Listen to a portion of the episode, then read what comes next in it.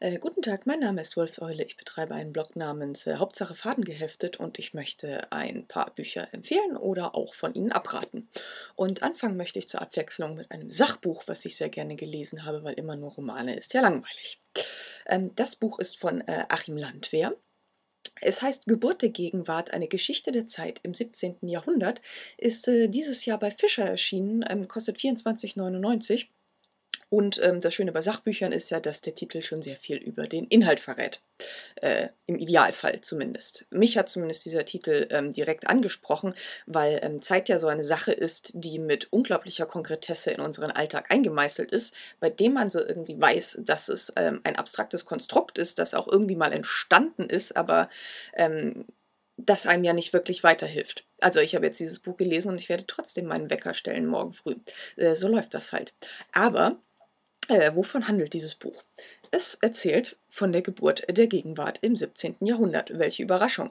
Und ähm, das macht es in einem äh, sehr schön anschaulichen Stil. Man lernt sehr viel über Kalender, die im 17. Jahrhundert eine sehr große Bedeutung hatten und die anscheinend auch eines der erfolgreichsten und ähm, äh, meistgedruckten Produkte der Buchproduktion ähm, zu Anfang dessen Geschichte waren.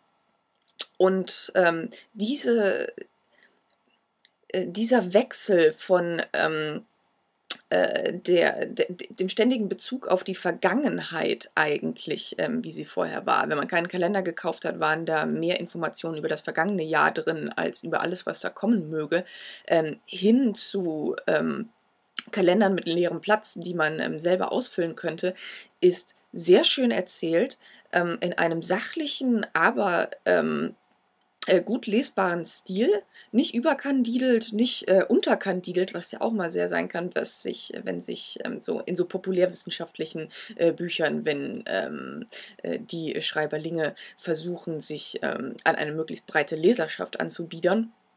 Ähm, ist hier alles nicht der Fall.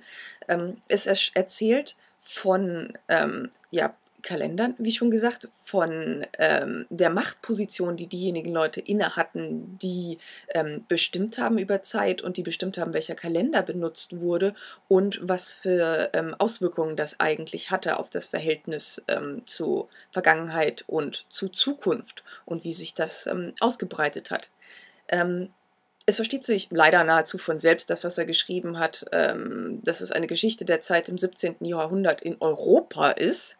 Also es wird ganz kurz angedeutet, dass es eigentlich von Europa aus diese Vorstellung von Zeit, von Gegenwart und ähm, die Nutzbarmachung dieser Zeit sich äh, von Europa aus ausgebreitet hat ähm, in die Welt. Das hätte ich trotzdem gerne etwas ausführlicher abgehandelt gehabt, aber das Buch hat 350 ähm, Seiten plus ungefähr 100 Seiten ähm, Anhang und ähm, äh, auf diesen 350 Seiten macht es einige sehr interessante Punkte ähm, klar und ähm, äh, beschreibt diese äh, sehr schön. Und ich hatte das Gefühl, ich habe was verstanden, ich habe ein Gefühl bekommen für ähm, äh, das 17. Jahrhundert und überhaupt die Entstehung einer, ähm, einer Entität, die man da Gegenwart äh, nennen könnte.